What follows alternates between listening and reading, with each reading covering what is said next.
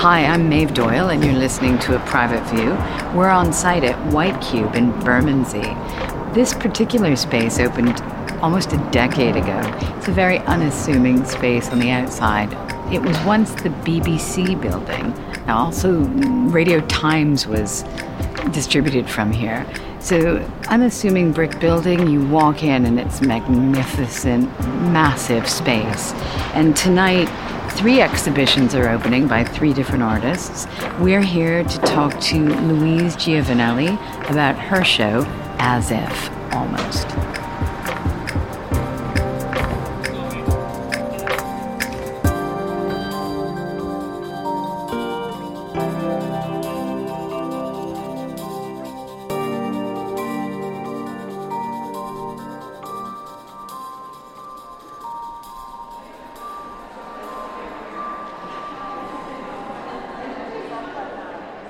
I'm sure most of you read the FT, How to Spend It, a few weeks ago. I know I was just absorbed in the whole dialogue of what Louise was saying and then the images. And to be standing here in the first room with theater curtains that are about to open before this conversation starts, I already feel tingles. Hello, Louise. How are you? How are you on the day of the eve of this show, standing in front of these theater curtains? I'm very, very well. Yeah, I've been here a while now in London, so yeah, this is the this is the climax. This is the this is the day that it all is revealed. So, but yeah, I feel positive, very excited. I sent you a list of questions, and they they seem really mundane, but I have a feeling when you answer them, they'll go in a different direction. The first one is, if you were to describe yourself, who are you and what do you do? Well, I would say I'm a painter. I'm an artist. I I'm from London. My family's from London, um, but I grew up in South Wales. And then I moved to Manchester when I was 18 to do my BA, and that's where my studio is. That's where I live. I did my MA in Germany, but then I came back, and uh, I love painting. I love paintings, and what I love about them is they seem to be the way we receive information now, from pop culture to television to advertising to art history to theories you read, and through reading about your work and, and various articles, I, I think that you based this show as if almost following a wine glass through. How does? Can you tell me more about that?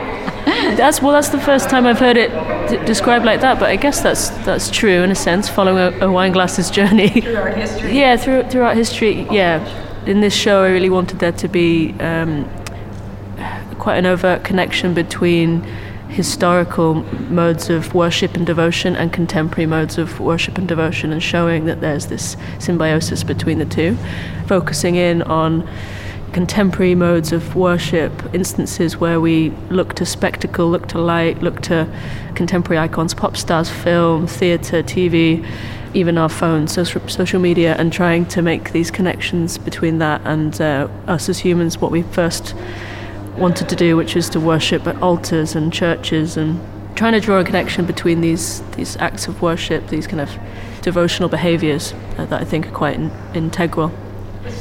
This piece. This piece uh, is called Prairie, and it's part of a larger series of works which uh, explore the idea of a curtain. Often with my titles, I like them to be to almost like flavour the work a little bit, but be a bit distant from what it actually depicts. So when you think of a prairie, you think of this long, expansive, often very green, idyllic landscape. And I could see a slight connection with, with the idea of a curtain, but I wanted it to kind of throw you off the scent a little bit, but have this slight connection at the same time. And yeah, the idea of the curtains, I guess it sets the scene for the show. Um, I really see this as the first painting that you would see when you came into White Cube.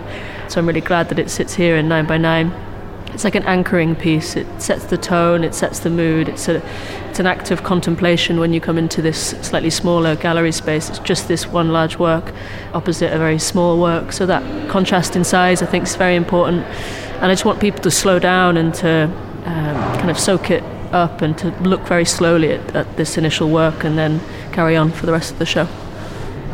Should we carry on for the rest yeah. of the show? Let's do it.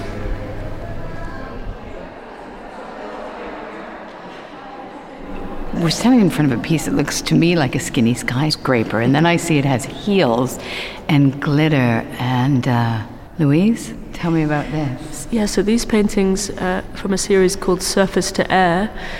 And surface to air is the name of a particular missile that's used, describes itself quite obviously, moving from the surface of the earth to the sky in a very quick motion. And I thought that that would be quite fitting for this image, which is of a pop star's legs in an extremely vertical format that's directing your eye from the, from the ground up.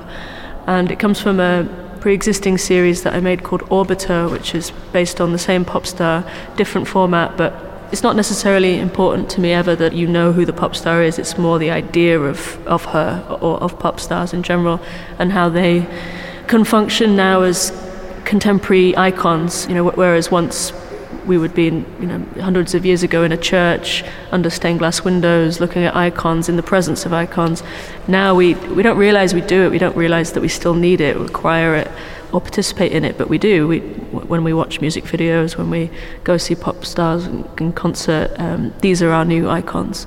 And the light thing is very fundamental in these pieces uh, and is what I wanted to accentuate because I think it's, again, we don't realize, but light is so fundamental in pop culture and music culture. And it's no surprise, really, that pop stars choose to wear these glitter dresses or wear these dresses where it interacts with light. It's like we need that as humans. It's like we've evolved to like want visual spectacle and light phenomena, and it focuses our attention. You know. So a couple of things are our need to worship.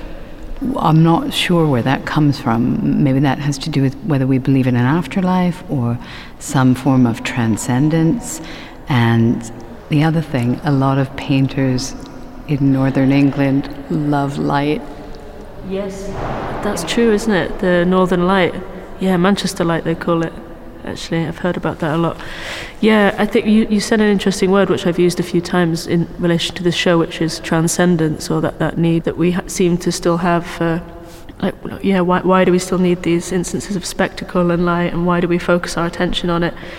I think it's that we need something to aim at. Otherwise, it's, it's kind of like an anchoring point. It's a it's an existential question. It's like why are we why are we here when we've lost God? I mean, broadly, we're all atheists now, you know, in this in this country, and so we think we're atheistic, but we're not really because we still act as if God exists, but God now is being moved to things like pop stars, to the commercial, more consumer realm. Like that's where we're looking for towards. That's our idols. That's our that's what we're pointing at. That's what we're aiming at. That's what we're aspiring to be. Um, in this room, there's paintings of various different sizes. So if I were to ask you about your, your studio practice and your craft and theories, maybe we can move to this triptych of what size are they? These, I think, are about 30 centimeters high, roughly each by by 20. Yeah, so these are quite quite small. I do this very often, which is to work on a very grand scale and then work on a very modest, very small scale, and to exhibit them together is something I've always done. I really like that differentiation, that contrast between the modest, the small, and the large. And I think there's something there about the macro micro relationship that works really well. In, in the curation, it looks right. It looks yeah. accurate because you've spaced them well. Come and see the show. But is this hair that we're looking yeah, at? Yeah, so this series is called Equator and it comes from a, another series of the same wig, although the format was slightly different, and that series was called Axis. And the titles are kind of similar, this idea of like rotation and spinning. And in these ones in particular, I was thinking about the hemispheres of the brain, really, the left, right, and that's what the idea of equator comes from, and axis. And that's why uh, you'll see if you see, if you come to the show that they, these pieces have a a white line that kind of bisects them and splits that hemisphere from left to right, and it follows the center parting of the hair. Uh, so it's just it's like a formal device, but also has this other level of meaning, this other layer to it. Why did you choose a wig? Well, I chose a wig because I wanted the pieces to have anonymity. You know, I don't ever want them to function as real portraits where you can sense that there's a person there. I, I always like it to be just slightly off. Um, yeah, theatrical, and also the fact that I can control all the elements of the light. Like if I'm taking the photo of the wig, it was really important that the light fell where it did, which is on the top, and you can't necessarily always do that with a real person. So it's just because I wanted to be in control. I read uh, about Ab Fab and the wine glasses, and let's walk over to this one. Tell Yeah. me what it's titled. And it looks like a photograph, but a photograph you're driving by. So when you're on a highway and you drive by some billboard of something, Yeah, there's a real there's a sense of movement here, or a sense of kind of dissolving of the surface, which is something that I'm very interested in. To kind of create these instances of hazy, glitchy kind of surface interruption to again kind of stunt your reading of it. I never want any image or any painting to be read or understood very quickly. I need there to be this kind of resistance there. Um, but this one, I think it's either called, I should know, consumer or offer. Now, I saw you looking at the other two Yeah. wine glass paintings that are. I, lo- I really like the curation. Yeah. Uh, it's so clever because it moves like a storyboard. I feel there's a, something going on that I'm not quite getting, but the longer I spend in here, the more the story will reveal itself. Is there anything going on with the narrative here? We've Well, I suppose the, the fact that we've placed them close to each other in the sense that it's not a diptych, they're not close enough to be read as a diptych, but they're not so far apart that I wanted them to be considered individually. Like in this instance, I quite enjoyed having them close enough to be read as like this repetition. Same uh, image twice, yeah. but it's not the same. No, it's not this. Well, it's the same source image, same root image, but obviously the final painting has revealed itself a little bit differently. But it's that kind of hammering home the point. It's like what what happens when you have like the same thing twice, but a little bit different. There's almost like an uncanny feel to it. Like I've seen that before. Where is it? Sense of mystery. So when people talk about light, they always talk about the beginning of like photography and pointillism, and then I see this piece here. Yeah. And I can think of Seurat, and um, then I think it's No, It's You, and what's going on? I love it. I love it, by the way. Yeah, so this this uh, image did come from Ab Fab. It's a it's a still from from the Patsy holding a wine glass and a cigarette in in her right hand, and I was just drawn to the image because it had this what what I felt was a reli- religious connotation, almost this idea of communion, this like stillness, um, quite quite stylized, like female hand, you know, with the nails and the cigarette. And yeah, I just I thought it was very interesting how such a contemporary image, really, you know, 80s, 90s, can have th- these feelings of harking back to, um, you know, communion, religiosity, but then How to live. yeah, How to live. How to have fun. How to have female relationships. absolutely, yeah, and Beautiful. and alcohol is is a prominent part of, of these images because of the transcendent quality of it, you know. It's also a metaphor for getting life right. As human beings, we never know the right amount of anything the right amount of worship, the right amount of alcohol, the right amount of codependency, the right amount of talk. Uh, and it's there it is, right there in the glass. Yeah, absolutely. And it, it just wouldn't have worked without a wine glass. You know, if it was a pint glass, it wouldn't be the same, right? There's what is it about the shape of a wine glass? It's there's something feminine about the curves. There's something Ceremonial. ceremony of the goblet. You know, it's really you have to think why are these things shaped the way they are, and it's actually far more symbolic and significant than you than you think. So I guess it's it reveals all of that stuff. But then you mentioned the surface and the pointillism. Again, it's an it's another device I'm using to create this hazy layer to disrupt the reading of it slightly.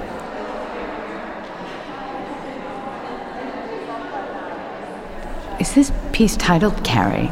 No, this piece is titled Altar, as in like the altar of a church. Yeah. But it is based on the the shocking and haunting Sissy Spacek film. Yes. Tell me about it.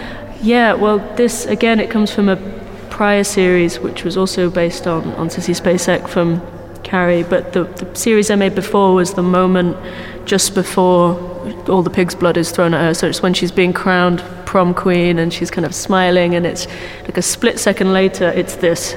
So it's almost like a two part in, in a sense, and it's the ambiguity of the expression of her that I really am intrigued in the kind of gory, gruesome, very stretched out format, which is, yeah, again something that I exaggerated for the for the purpose of the painting. It's almost like Munch's scream, you know that, like this. Um, yeah, it's a very potent, strong image in the show. It really punctuates the rest. yeah, Do you ever surprise yourself? yeah. This this was a surprise. really, actually.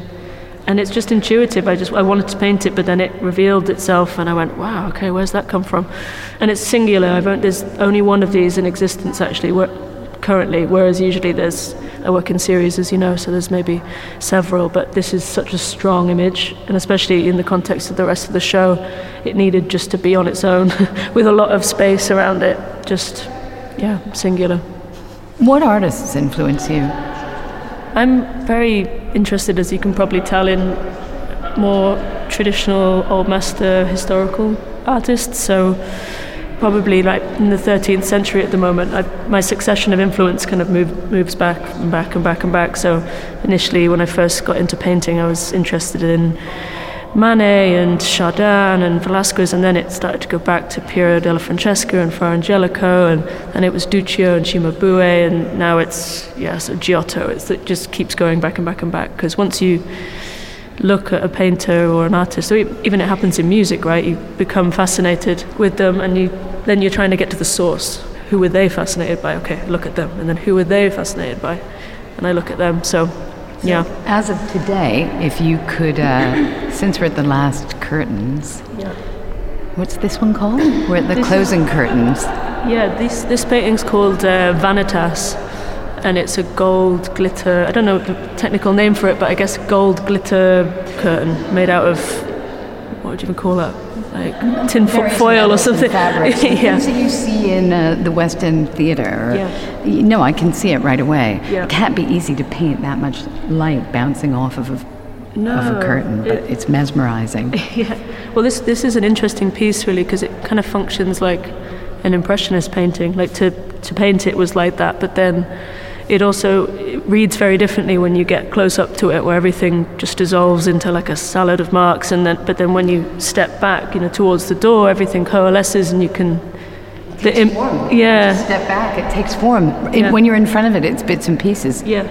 You have to stand. You have to get some distance, and then it can be read as as what it is. So I like that different kind of t- type of viewing. As if all almost opens tonight, and uh, Louise Giovanelli's work is here. I urge you to come and see it. But before I uh, close this conversation, let you get on with your busy day, if you could live with one piece of work, uh, what would it be and why? And I know it changes from day to day, but what would it be today? Yeah, this changes very often, but today it would probably be a very small, very modest, unknown painting, really, that sits in the Rijksmuseum in Amsterdam, and it's by Adrian Korf, I think is his name, and it's just a bunch of asparagus, and it's so small, it's maybe like 15 centimeters by 20 centimeters, painted on paper and then mounted on canvas, and it's just exquisite. It's just so beautiful. It's all about light. It's about translucency, transparency. You could just feel that the asparagus is like divine. It's just emanating light. And it's just so small and potent. And today, that's what I'd like to live with. Thank you, and good luck. Thank tonight. you. Thank you very much. Appreciate it.